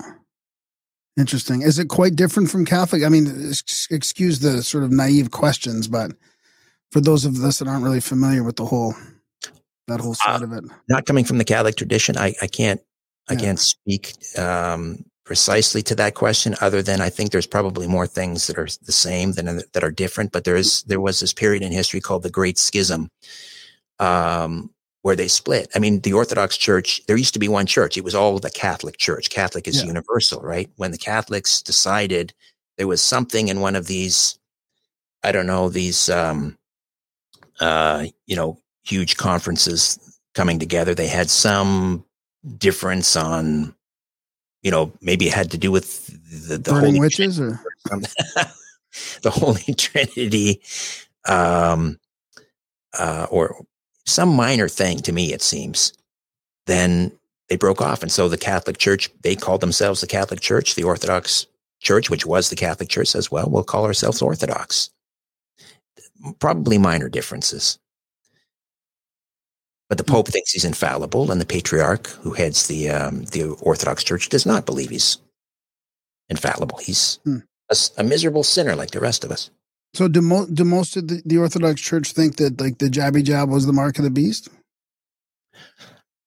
Is that kind of Mm, I can't mean, answer. I, I of- mean, I don't think it's the mark of the beast. no? You know, Uh, that's, no, that's I- still coming or That's a very getting into that whole. Um, here's something that's interesting. The the Orthodox Church, the one book they never read from during the liturgy is the is Revelation, uh, because it's so you know it's it's a quagmire, it's a swamp, it's so difficult, and it's so open to interpretation. So Yeah. the, the Orthodox Church does not weigh into that. Um, but when you get into the mark of the beast and end of days, you're really getting into more evangelical territory. right, right. And I have a lot of respect for the evangelicals. I mean, they're they're um, most of them just incredibly generous and warm and charitable people, the most charitable people on the planet. I mean, they give more money to charity than anybody. Real Uh, charity. Sorry? Real charity. Real charity. Yeah. Like they, they, you know, they give to the poor. They, they give of themselves. They volunteer. They're, um, um, yeah, I, I mean, I have a lot of time for evangelicals. Darren, do you got any questions? What's the shittiest conspiracy in your entire career? Like what? no, that's gonna be too easy. So give us the top three. The shittiest? They're the How do you- worst ones. The ones that even that you have to cover because you have to cover it, but Ah. you're- it's like, oh my god, like. Bro, I had to put up with Graham trusting the plan for a couple months after the rest of the world had woke up, but Graham was still trusting pretty hard. You know, we love him and he came around, but you know, like that sort of thing where you're just like, because it still kept coming up. So you have to talk about, we have to keep talking about, we had to talk about Donald Trump forever, where you're just like, oh my God, but that, but from like a conspiracy, because you dealt with conspiracies full on. So, I mean, there's got to be some months where you're just like, oh my God. Yeah. Oh boy, that's a great question. Um, uh, well, speaking of you know trust in the plan, and for maybe, I guess your your listeners are totally hip to what that means. You know that Donald Trump is still in charge, and and I had a guy on my daily show who kind of he came on ostensibly he was pitched to me by a, a, a publicist to talk about the uh, the indictment uh, in New York City and and Alvin Bragg and um, I got totally blindsided. Uh, he started going on about how Trump is still in charge, and how do we know Trump is still in charge? Because when he walks onto a stage, the the the uh, the Star Spangled Banner, the flags don't have the gold braid. You probably, you know, you've heard all of this stuff, and it's like, wait, I mean, I couldn't shut this guy down. I mean, but he he did not come as advertised. I wasn't expecting him to talk about this, um, but he's uh, you know he's ex military and he's got all well uh, when Biden took took over, supposedly there were there were only it wasn't a twenty one gun salute. It, it- that was a funeral uh, service. It wasn't technically an inauguration, and it's just like wow. I mean, it is fascinating to hear these guys go. You know, and he's got he just cites a chapter and verse, and from this military historian perspective, um, it's it's interesting to listen to. Um, I, I maybe I haven't heard as much of it as you have, so I haven't necessarily grown tired of it. And, um, you know, maybe there is a small part of me that wants to believe. Exactly. Well, that's why they do it. I mean, it's like we just put out on YouTube this conspiracy paper from Cass Sunstein. It came out, it was from Harvard and the University of Chicago. And it was how to deal with, how does the government deal with conspiracy theories from 2008. And I mean, that's what it really smacks of is like they would almost do that. They would almost change the ritual of the presidential inauguration just to give some fodder for the Mm. trust the plan crowd. I mean, it really seems plausible now that they could do little things like that because they were talking about it in this paper. Like, do we get involved in these conspiracies? Do we shut them down? Um, very, very interesting. Interesting take. And of course, they were talking about conspiracies as in like 9 11 not being an inside job. And I mean, really basic stuff that we would all sort of laugh at now. yeah. Um, I, um, I just thought of something else, and that has, it's not really conspiracy. It's, it's more about the, the whole alien abduction thing. Um, and I have no doubt that people are experiencing something. I don't know what it is. Is it sleep paralysis? Is it again getting into spiritual warfare?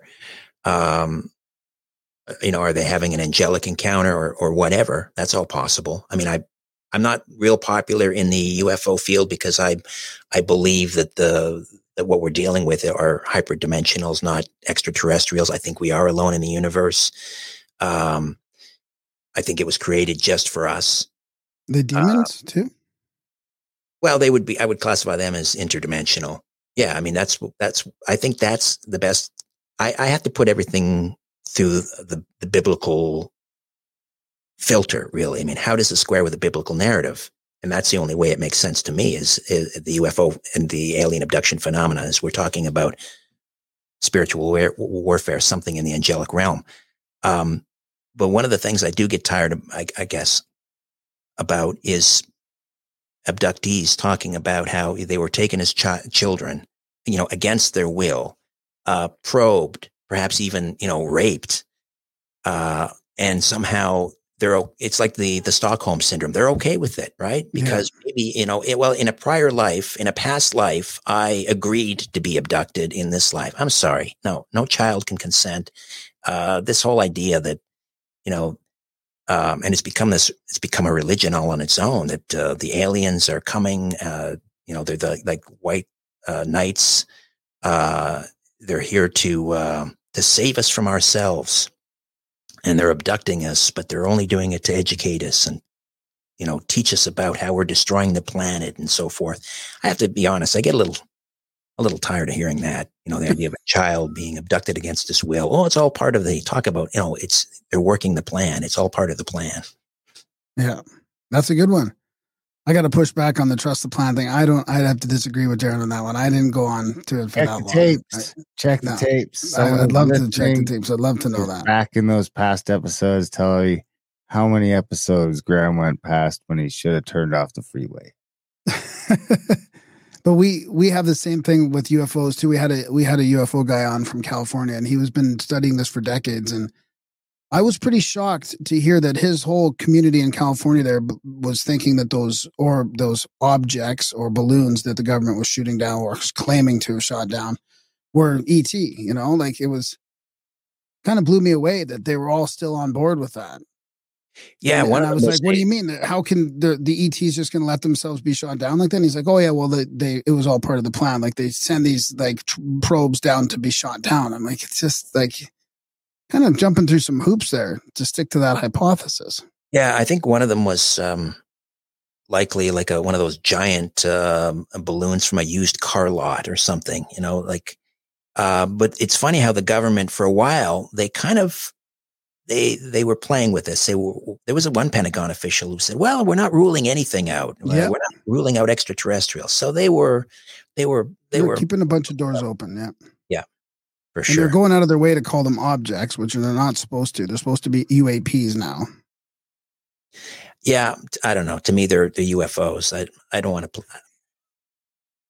I don't know. I get annoyed, I guess, with uh, um, some in the UFO community. It's like, oh, you can't call them UFOs. They're UAPs, and I don't know. It's it's it, it is to me. It's like a religion now. There, there's a certain element of that in the 9/11 crowd too. Like, um, if you dare to suggest that the buildings weren't brought down by you know thermite or nanothermite, now all of a sudden you're like, you're out. I'm not. You're you're a disinformation officer or whatever. It's Yeah, a it's very religion. They're married to it. They're so invested in it. You know, if you if you're not in 100 percent on everything, then you're out. Did Graham Yeah. ever tell you about the UFO he's seen? The witch. He's seen a UFO. oh, tell me. I think that's the first time anybody's called it that. No, it was just a UFO in Tel Aviv. It was in Israel when I Oh. saw it. So it was just a, poly, a polygonal shaped craft. It was split in half and it was like ro- rotating around, silently flying through the sky. A bunch of us saw it. So it was, yeah, it was weird, but it was in it was in Israel. So I've never heard it called that before, though. That's a good one, Darren. UFO. All right. I mean, Yeah, there are a lot of things. That, now you're dragging it out of me. See, there are a lot of things that do annoy me. Um, keep going. Keep going. your your audience never gets to hear this side of Richard. Well, I mean, it's it's all interesting, and I and I, my my whole purpose is people will say, "Well, how could you sit?" You know, I get I get angry emails occasionally. Say, "Why could you, why would you entertain that flat earther?" I had David Weiss on the program. Yeah, that was ours too. Yeah.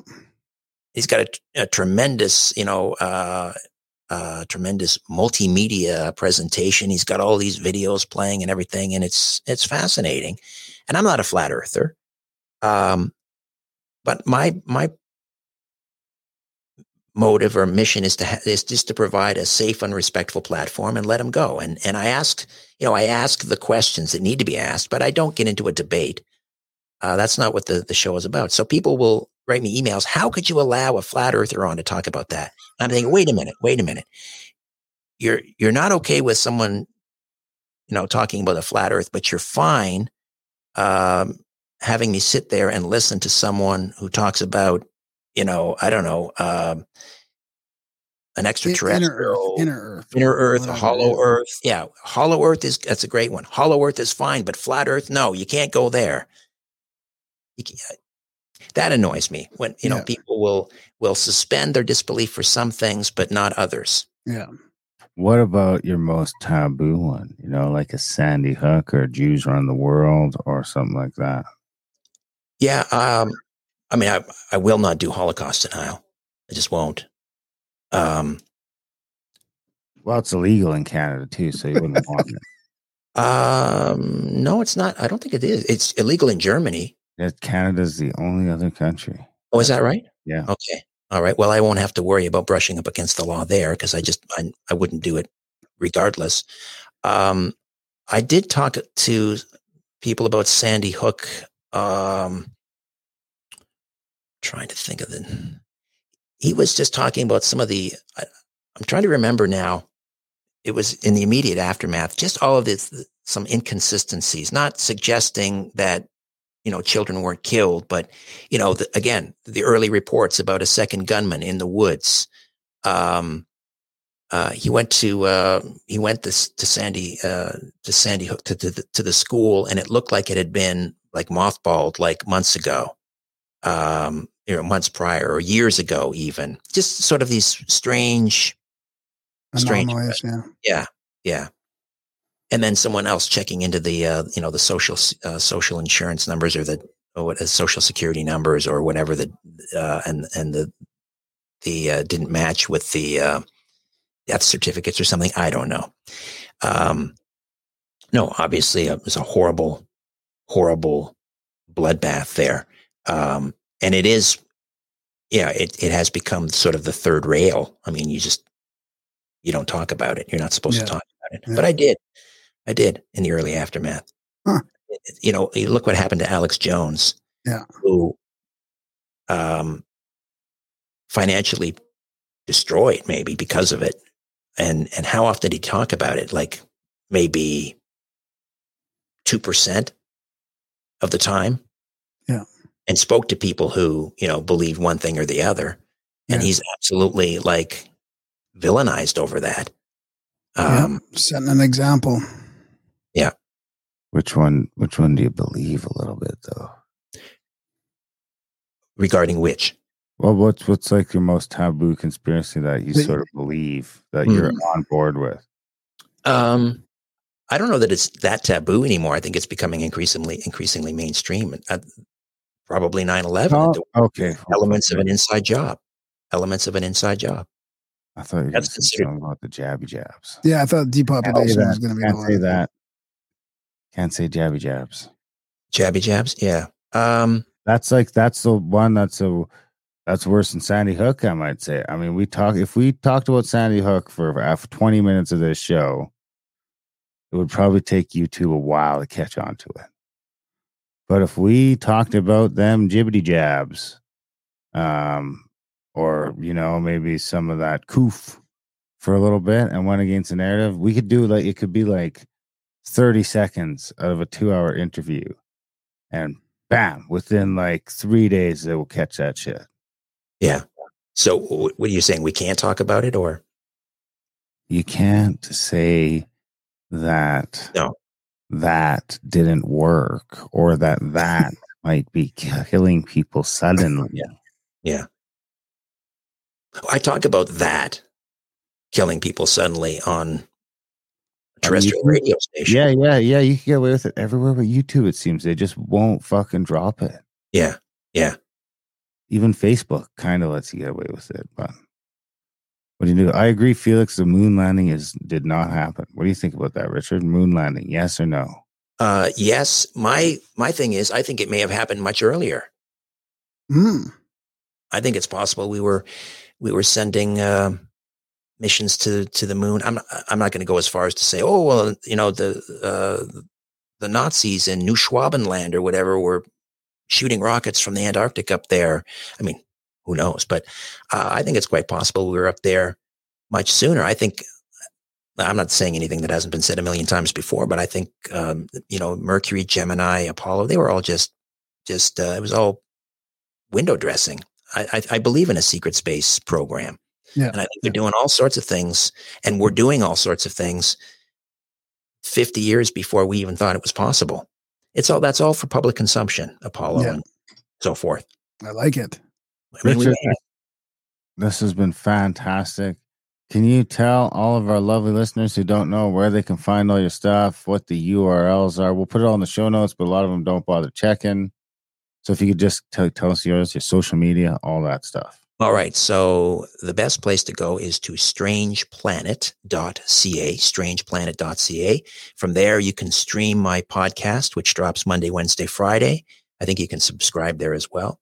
Um, you can uh, also access the YouTube channel, which is at Strange Planet Radio, but you can access it from strangeplanet.ca. Um, all of my my uh, podcast episodes are also on the YouTube channel. If they're too hot for YouTube, they're on um, Rumble. Um, what is the Rumble channel? I think if you just search Richard Syrett Strange Planet, um, yeah, that's at strangeplanet.ca. You can follow me on Twitter at Richard Syrett, S Y R E T T, at Richard Syrett. Uh, the Daily Show on Sauga 960, The Richard Syrett Show, Sauga 960 am.ca, or just go to the richardsyrettshow.com the richardsyrettshow.com, strangeplanet.ca. I love your website. It's really it's really cool looking. Which one? Your the Richard's uh, strangeplanet.ca. Oh, yeah. Very cool. Yeah. Thank you. Thank you. Yeah. Well, Richard, thanks again for coming on the show. We'd love to have you on anytime. And uh, it's great. After not talking for a decade, uh, we got to talk to you twice in one month as we come up on our 10 year anniversary. Hey, congrats. Wow, 10 years. And um, the um, my interview with both of you on Strange Planet, that's um, that's in the hopper. Uh, do you guys work like weeks and weeks and weeks in, uh, in advance? Sometimes, yep, yep. Yeah. Sometimes, yep. Okay, Yeah. well, your um, your listeners will be uh, happy to know that your episode is coming up probably in the next week and a half, I think. Right on. Awesome. Thanks, Richard. All right. It was fun. Right Thanks for uh thanks for being so authentic and getting personal with us. Darren and Graham, thank you. All right. Appreciate it. Yeah. Bye. And that was a chat with Richard Syrett. What'd you think, buddy? Oh yeah, it was great. Yeah, I love it. It was a good fellow one. Canadian. That guy looks younger than he did. I know, every talked to him time. 10 years ago. Yeah. Like you've Looking aged 20 good. years and he got Yeah. seven years younger. Yeah. I stay the same. Maybe I need to dye my hair. Maybe he dyed his hair or something. I need to dye this when Oh, I grow my bro, hair I'm. It gets the real gray. on the side too. It's still enough I could kind of pluck them out, but I'm I'm getting all grammed out on the sides too. Yeah. It's like the old. I don't know. For some reason, I equate it with like uh I guess an old. I always thought like an old Jewish guy, but I guess it's like an old Englishman. Oh my god. You know, with like Yeah. the white just on the sides and black. Yeah, yeah, on top. yeah, So yeah. like, you know, back in the day when cartoons were straight up stereotypes. You know, like Yeah. if there was a different fucking ethnicity character, it was very apparent by how they're drawn. So anyway, big thanks to Richard for coming on the show. Big thanks to you guys for listening. Even bigger thanks to one of our supporters. We cannot do this without you guys. This is a value for value show. If you get some value from the show, you have to send some value back our way over at grimerica.ca slash support. Otherwise, the show just like crashes. You know, maybe we just call it at 10 years if there's no support. I'd hate to do that, but without support, we can't do it. Yeah, show's making your life a little better in some way. You can maybe sign up for a buck a month, two bucks a month, three bucks a month. You decide. America.ca. Shout out to Felix who showed up tonight to watch. Other than that, uh, I think that's about it. You got anything else? Adultbrain.ca That's- that's for the books. Contact at thecabin.com for the trips. Other than that, we love you guys. Thanks for listening. And we will see you next week. I sat on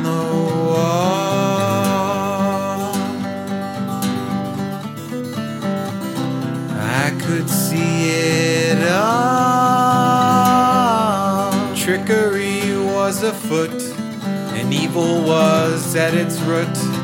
The people were scatterplots, not many could connect the dots. Some people stood tall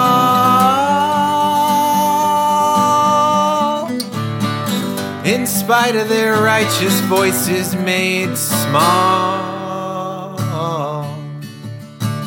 Put down your phone, soul's turn to stone. The rhythm of the algorithm has driven a schism, created this prison. I'm shocked and appalled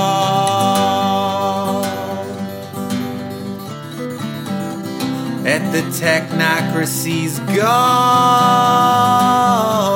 pulling strings of marionettes, setting traps in cybernets. Infinite scroll as addictive as cigarettes. Cat videos for freedom of the press. People that stand tall.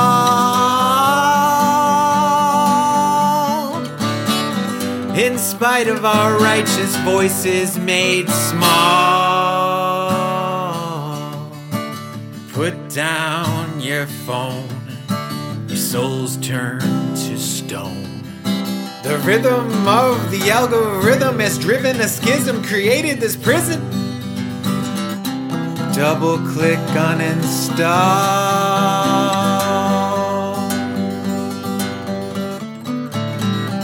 Rome's about to fall. This hard drive is corrupted, and our minds have been abducted by a silicon dream so seductive. When yelling at bots becomes unproductive, people, we need to stand tall.